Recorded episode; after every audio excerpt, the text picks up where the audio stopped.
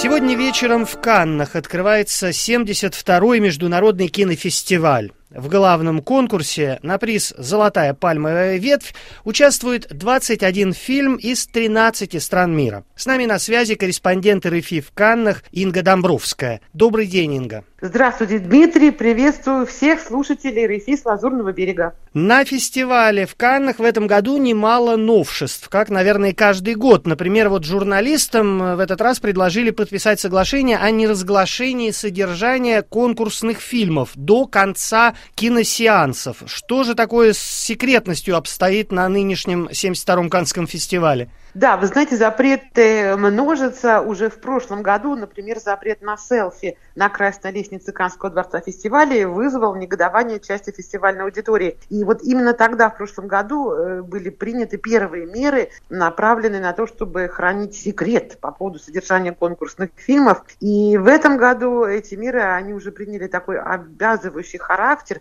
Все мы, журналисты, при получении аккредитации подписали специальный документ – в котором обязались соблюдать эмбарго на любые публикации, причем в том числе в соцсетях, и там был особенный акцент был сделан на публикациях в соцсетях до окончания так называемого официального или гала-сеанса конкурсных картин. Причем там же указывалось в этой бумаге, что при несоблюдении этого правила журналист может лишится аккредитации. Ну, чтобы понять на практике, что это означает, например, э, французский конкурсный фильм «Отверженные». Пресса увидит его в среду на сеансе в 16.45. Но написать про него, про этот фильм, можно будет только после окончания официального показа в Большом зале Дворца фестивалей в тот же день уже в 18.30. То есть такая-то немножечко сложная, усложненная процедура. Журналистов обычно приглашают на э, пресс-сеансы, после которых они обычно что-то такое пишут. А тут нам надо следить постоянно, в котором часу тот фильм, который мы видели на пресс-сеансе, покажут на официальном гала-сеансе. И только тогда, после этого, что-то такое можно будет писать. Причем, вы знаете, я так думаю, что, возможно, какие-то аналогичные меры были приняты в отношении самих авторов фильмов. Потому что, например, твиттер Джима Джармуша, чей фильм э, показывается на открытии 72 фестиваля, не обновлялся с января. А Педро Альмадовар, который тоже в этом году представляет свой новый фильм в конкурсе, который грозился опубликовать свои дневниковые записи эпохи, когда он председательствовал в Канском жюри, он, кстати, этот опыт сравнил с участием в реалити-шоу. И в конечном итоге он отказался от этой затеи и заявил на прошлой неделе, все, что происходит в Каннах, должно оставаться в Каннах. Вот вопрос, должны ли журналисты придерживаться этого правила. То есть это такое стремление Канского кинофестиваля сохранить определенный эксклюзив на все, что он показывает да, да, да, абсолютно. Во-первых, фестиваль Канский – это фестиваль класса А. Это означает, что все фильмы конкурса – это мировые премьеры. То есть уже есть вот это ограничение в регламенте. Никого не могут взять в, в главный конкурс, если фильм был показан, хотя вот для Альмадовара нет правил без исключений. Как раз было сделано исключение, потому что его фильм уже вышел в испанский прокат. Но, как правило, это правило распространяется и на авторов. Иначе просто невозможно э, показать фильм на фестивале. Но Сери Фремо, директор фестиваля, он объяснил еще в прошлом году, что ему как-то очень не понравилось, что иногда журналисты журналисты прямо во время сеансов твитили что-то такое, посылали какие-то твиты прямо из зала, где делали какие-то замечания по поводу фильма или рассказывали о его содержании. И он счел, что это так не должно быть, и вот обязали людей, да, журналистов дожидаться официального просмотра, и потом уже можно писать что угодно. Канский кинофестиваль это не только новшество, но и традиции, а также это не только кино и не столько кино, но и политика. Да, вы знаете, вот второй уже год подряд очень чутко, очень строго фестиваль, например, относится к вопросам гендерного равенства. Вы знаете, что в прошлом году была большая акция 80 режиссеров женщин, которые продефилировали по красной лестнице в защиту прав женщин в кинобизнесе. И в этом году, например, помимо завсегдатаев, тяжеловесов Канского конкурса, того же Джармуша, Альмадовара, э, братья Дарден, Теренс Малинг, э, Кишиш, Тарантино, в конкурсе участвуют и новички. Это 8 картин. Э, впервые их авторы участвуют в Канском американском конкурсе. И вот среди этих восьми абсолютное равенство. Это четыре кинематографистские женщины. Жюстин Трие, Мати Диоп, Джессика Хаузнер и Селин Скьяма. И четыре режиссера мужчины. Айра Закс, Парумбо из, из Румынии, Дао Инань, Ладжли. Вот. Очень-очень чутко относится фестиваль по вопросам гендерного равенства и в составе главного жюри под председательством мексиканца Алехандро Гонсалеса Иньярио тоже четыре женщины, четыре мужчины. Вот это такой политический совершенно аспект, очень, очень э, важный для кинофестивалей. Кстати, вы говорили о новшествах. Новшества не только запретительные, но и приятные. Например, мы увидели на улицах Канска, Кан э, такие замечательные э, умные скамейки.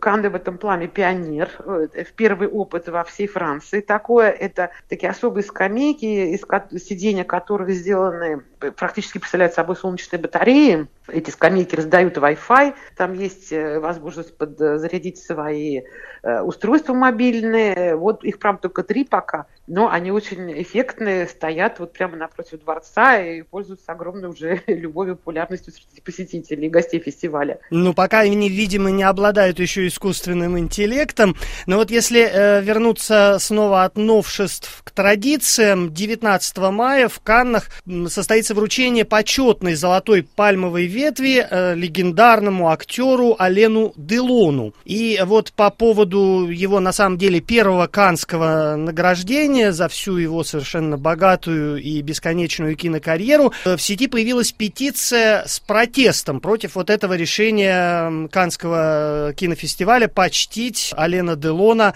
почетной пальмовой ветвью. В чем э, заключается суть полемики вокруг знаменитого и несчастного Алена Делона? Алену Делону сегодня ему 83 года. Он уже был жилой человек, актер с гигантской абсолютно э, фильмографией за плечами. И фестиваль решил таким образом действительно загладить вот это вот, э, наверное, какую-то несуразность, что такой большой актер, знаменитость всемировая, никогда не получал призов в Каннах.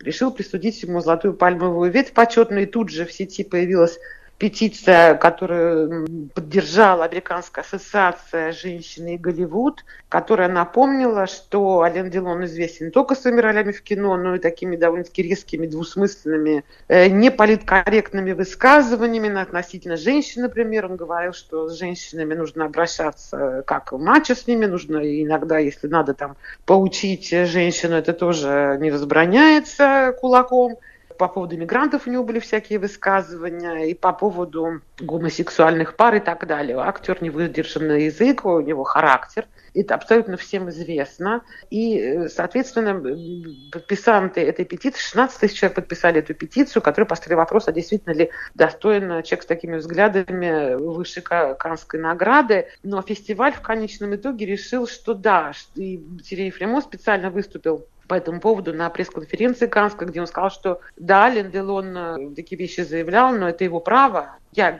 сказал Телефрему, его мнение не разделяю, но его право э, делать какие-то высказывания. И, возможно, на этом бы полемика закрылась, но после этого, буквально на следующий день, сын Алена Делона, Антони, опубликовал в своем инстаграме видео, где он признался а, в том, как э, его отец Ален Делон с ним обращался в детстве, как он его запирал, например, клетку с собаками, пытаясь таким образом выковать э, характер ребенка. И Антони Делон в этом очень тяжелом для просмотра видео, хотя это всего лишь монолог, сказал, что, во-первых, он предпочел бы, чтобы эта информация не была предана гласности, а во-вторых, он произнес такой спич, что не так э, у детей выковывают характер, не таким образом, не такими насильственными действиями, но говоря ребенку о том, что отец его любит, о том, что его ребенок для него лучший, поддерживая его всячески. Вот это то, чего он был э, лишен, э, по его словам, вот в детстве. 47 тысяч просмотров. Это исповеди сына Лены Делона, сегодня уже взрослый человек, но, как мы видим, травмы детства не заживают. Вот такая ситуация, но 19-го Лен Делон будет здесь, может быть, он еще что-то скажет. Я надеюсь, что на сей раз не полемическая, а примирительная. Будем надеяться. Ну вот э, в главном канском конкурсе в этом году участвует 21 картина. В главном конкурсе нет фильмов из России и стран э, постсоветского пространства, но Канны это не только главный конкурс, не только золотая пальмовая ветвь, но и целая серия различных конкурсов, не менее, так сказать, известных и престижных. В последние годы звучали жалобы, что в Каннах на самом деле мало фильмов из России и постсоветских стран. Как в этом году обстоит дело с э, кинематографом, так скажем, бывшего Советского Союза? Ну, знаете, кино тоже везде не одинаковый уровень продукции имеет, и тоже кризисы переживают, и не каждая страна каждый год выдает по шедевру. Но на самом деле в этом году э, мы насчитали семь фильмов из территории бывшего советского пространства, из разных стран. Пять, шесть это в конкурсных разных программах. Россия, Украина, Латвия, Грузия присутствуют. Пять это ровно снимались в этих странах. И еще один фильм, это фильм режиссера Кирилла Михановского. Он родился в Москве, он говорит по-русски, но живет и снимает в США. Называется «Дайте мне свободу». Он снимался в Америке, в городе Милуоки. Но там тоже моментами звучит рус, русская речь, потому что главный герой, он водитель автобуса, русский иммигрант, который возит инвалидов в детскую школу для инвалидов. Драматическая комедия, очень милый фильм, э, как об этом он рассказывал на фестивале в Санденсе. Ровно поэтому, поскольку он был уже показан где-то, он не попал в главную программу, а лишь в параллельный фестиваль. Это две недели режиссеров. Кстати, вот такого количества фильмов из разных стран СССР не наблюдалось с 92 года. Как почитали сами канские организаторы, в э, главной программе, в параллельном конкурсе «Особый взгляд» Первый русский сеанс будет уже 16 мая. Это фильм Кантимира Балагова. Фильм называется «Дылда». Действие происходит в Ленинграде военной эпохи. И Балагов, чей первый фильм «Теснота» получил в Каннах в 2017 году, два года назад, он тогда был гостем наших программ, и Михановский, тоже они все уже были в Каннах. А вот э, фильм Ларисы Садиловой – в той же параллельной программе «Особый взгляд» он будет показан 23 мая. Фильм называется «Однажды Стручевский». И эта кинематографистка российская впервые приезжает в Канны, хотя еще в 90-м году во Франции она получала приз фестиваля э, женщин-кинематографистов Критеи за свой первый фильм. Э, в этой же программе «Особый взгляд» 22-го покажут фильм под названием «Домой». Это первый полнометражный фильм украинского режиссера Наримана Алиева. И в этой картине будет звучать речь крымских татар, как вот мне кажется, впервые э, на фестивале в Каннах мы услышим э, крымско-татарскую речь. Э, в программе «Две недели режиссеров» там же, где Михановский, будет очень интересный, судя по трейлеру, снимавшийся в Грузии фильм с грузинскими же актерами. Его снял режиссер Ливан Акин, который живет в Швеции, но сам он грузин этнический. Фильм называется «А затем мы танцевали». И вот там присутствует замечательный грузинский ансамбль танца национального грузинского. Э, будет интересно тоже посмотреть. И в этой же программе «Две недели режиссеров» режиссерский дебют автор из Латвии Юрий Сакур Сиетис. Фильм называется «Олег». И главную роль в нем сыграл, внимание, это русский актер э, русского драматического театра Литвы, русскоязычный актер Валентин Новопольский польского происхождения. Вот в этом фильме звучит и литовский, и латвийский язык, и русский, и польский, и, в общем-то, такая вот Восточная Европа в миниатюре. В программе студенческих фильмов будет русский фильм выпускницы Петербургского института кино и телевидения Алисы Яковлевой. Короткометражный фильм «Сложно подчиненный». И помимо этого, это, по-моему, вообще совершенно удивительное событие в программе «Канская классика», где показываются фильмы разных лет классические, в этом году будет показан фильм «Белый караван» патриарха грузинского кино Эльдара Шангелая, и он сам приедет в Канны, сам представит этот фильм, его покажут в новой отреставрированной версии. Фильм этот, этот вспомним, участвовал в Каннском конкурсе в 1964 году. Замечательно, спасибо большое. Это была Инга Домбровская, специальный корреспондент РФИ на Канском кинофестивале. Следите за новостями 72-го Международного Канского кинофорума ежедневно в эфире и на сайте РФИ до 25 мая.